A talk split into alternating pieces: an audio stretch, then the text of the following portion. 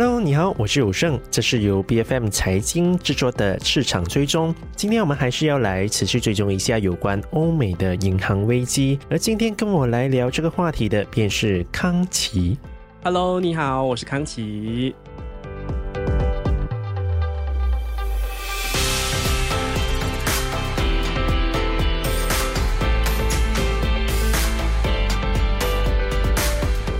我想很多的听众都会感到诧异哦，因为财经股市还有市场追踪的主持呢，一般是三位哦，像是我瑜伽还有健松，而今天呢，我们变多了一个新的声音。那对于一些听众而言呢，可能是觉得哎，还蛮新的，他到底是谁呀？但对于我而言呢，其实并不是哦，因为康琪呢是我长期的同事，我们认识了都很多年了吧。是因为平常我们都是在开门见山，然后跟听众聊一些中小型企业相关的话题嘛。然后第一次聊股市，所以其实还是蛮紧张的啦。所以哇，真的今天要请我们的有声哥啊多多指教。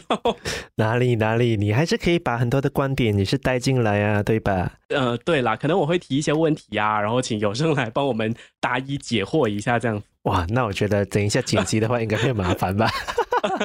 没有，无论如何，开我这里开个玩笑而已哦。那其实谈到关于这个欧美银行的危机哦，我觉得还是要先去了解一下。也是周末在过去，我们不是发现到说瑞士信贷就被瑞银集团收购吗？嗯，我想还是有比较多人是难以想象的，因为一家拥有一百六十多年历史的老牌金融机构，诶，怎么就在四十八小时里面就突然走入历史了呢？是，其实这一次的交易呢，我我会发现说市场里面还是比较有争议点的。为什么？因为瑞士信贷的股东啊，几乎都是被剥夺掉他们这个投票权，然后一时之间，瑞士这个国家它到底有没有金融信誉啊？呃，好像这个问题哈就荡然无存了，就变成说这桩交易之后，星期一的欧洲市场开盘的时候呢，其实有很多的这个股指都是下挫的，而且可以很明显的啦，感受到这个市场当中的人是。对于这一桩交易，其实他是不大满意的。确实，整个交易看起来是还蛮仓促的，因为就在四十八小时里面，哎，这么大的机构就突然被卖掉了。其实，在这场交易之后，如果有关注这件事情的听众朋友，应该可以关注到说，最近都流传这一张的照片哦，就是啊，瑞士信贷跟瑞银集团这两家的公司就联姻的，然后你就看到瑞士的政府是拿着那一个的枪啊，然后就指着他们，就逼他们联姻这样子，感觉这样就是，哎，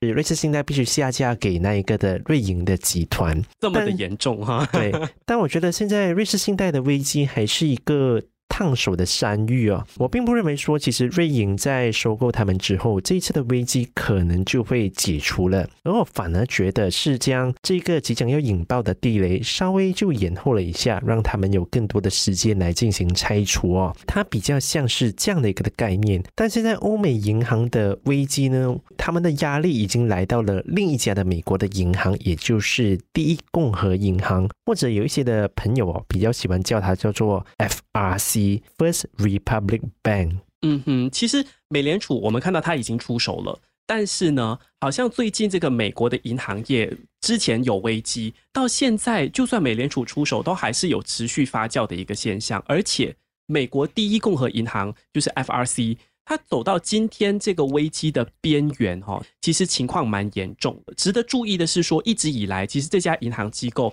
它都是业内的。算是优等生、模范生，就是它的业务啊、估值啊，跟同行比起来，其实反而是同行都要去羡慕他的，因为他的很多的这个贷款的业务都围绕着富有的客户，比如说像呃这个脸书的 CEO Mark Zuckerberg，然后对这些发放巨额的呃抵押贷款，就是他主要的这个业务，就是向这些富人哈去发放贷款，所以基本上我们都知道了，有钱人借钱，所以这些贷款几乎是没有可能变成坏账。听起来的话，第一共和银行的话，它的整个的业务其实就很 steady 嘛，因为它的客户都是大富豪，看起来就不看不太可能会出现什么样的一个的问题的。那我们去了解一下，其实第一共和银行呢，它在长期以来哦，其实都是保持盈利的，而截至去年年底的时候哦，存款方面已经是达到了一千七百多亿美元。但是更大的问题是在于说，因为随着整个利率的上升哦，他的客户理应上是有充足的其他地方来要去存放他们的现金，而且可能会从这一家的银行去体现出来的。但这对于任何一家的银行而言，都是一个比较难以承受的压力。你想一下，大家觉得说，哎，J P Morgan 那边的利息对突然特别好，他们就从 F R C 拿钱出来，F R C 有这么多的现金，能够被这些的富豪们所提款吗？这是可能比较多人会去猜测的一个的问题了。是。那么在高达这么多的现金的存款里面哦，其实这家大部分的储户呢都是企业来的，大概有四成左右哦，这些的储户都是个人。但是以富人客户为主的一个的特点呢，我们就可以看到 FRC 的账户的数量是比较少的，而且平均账户的余额也会更加的高。所以这家银行在去年年底的时候啊，它的整个的流动资金也是比较少了，可能是大概是。现金的那一个的量可能仅仅是略高于四十亿美元左右哦。嗯嗯，所以如果一旦发生所谓的挤兑的问题，我相信这家银行是完全没有任何的一个的能力来到去抵抗这样的一个的压力的。是，所以我们最近就有看到说，这个华尔街的金融机构呢，基本上啊，他们现在是展开一个花式的自救行动，就是在拜登政府的推动之下呢。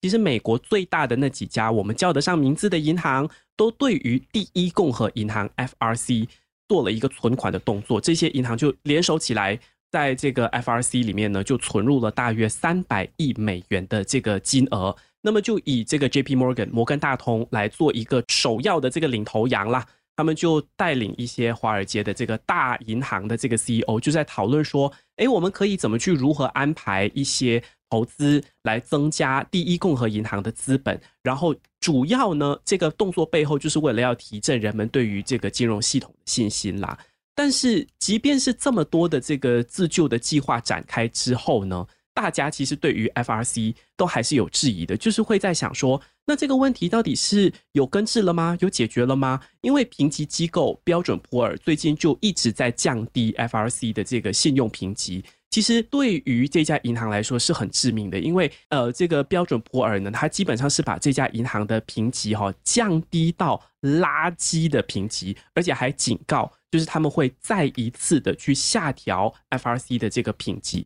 因为这个标准普尔标普他就认为说，FRC 上一周 OK，它可能面临了大量的这个资金外流，还有很高的这个流动性的压力，那么就反映说这个银行啊，它是需要更多的存款。要不然就是从这个美联储获得更多的这个借款，OK，就是其中之一嘛。以及就是希望能够暂停普通股的这个分红。虽然就是十一家大银行都注入了存款，OK，表面上看应该是可以缓解第一共和银行最近的这个流动性的压力咯。但是呢，它也许就没有办法解决这个银行 FRC 现在可能面临的一个大量业务啦、流动性啦、资金啦，还有盈利能力的这个挑战。嗯，其实聊到这里哦，又或者在过去的财经股市的节目，我们都不断去追踪这些的话题、这些的事件发展以来，我们都看到有一个的非常特殊的现象。看回去，二零零八年雷曼事件发生的问题的时候哦，从预计只是亏损二十多亿美元到宣布破产的时候，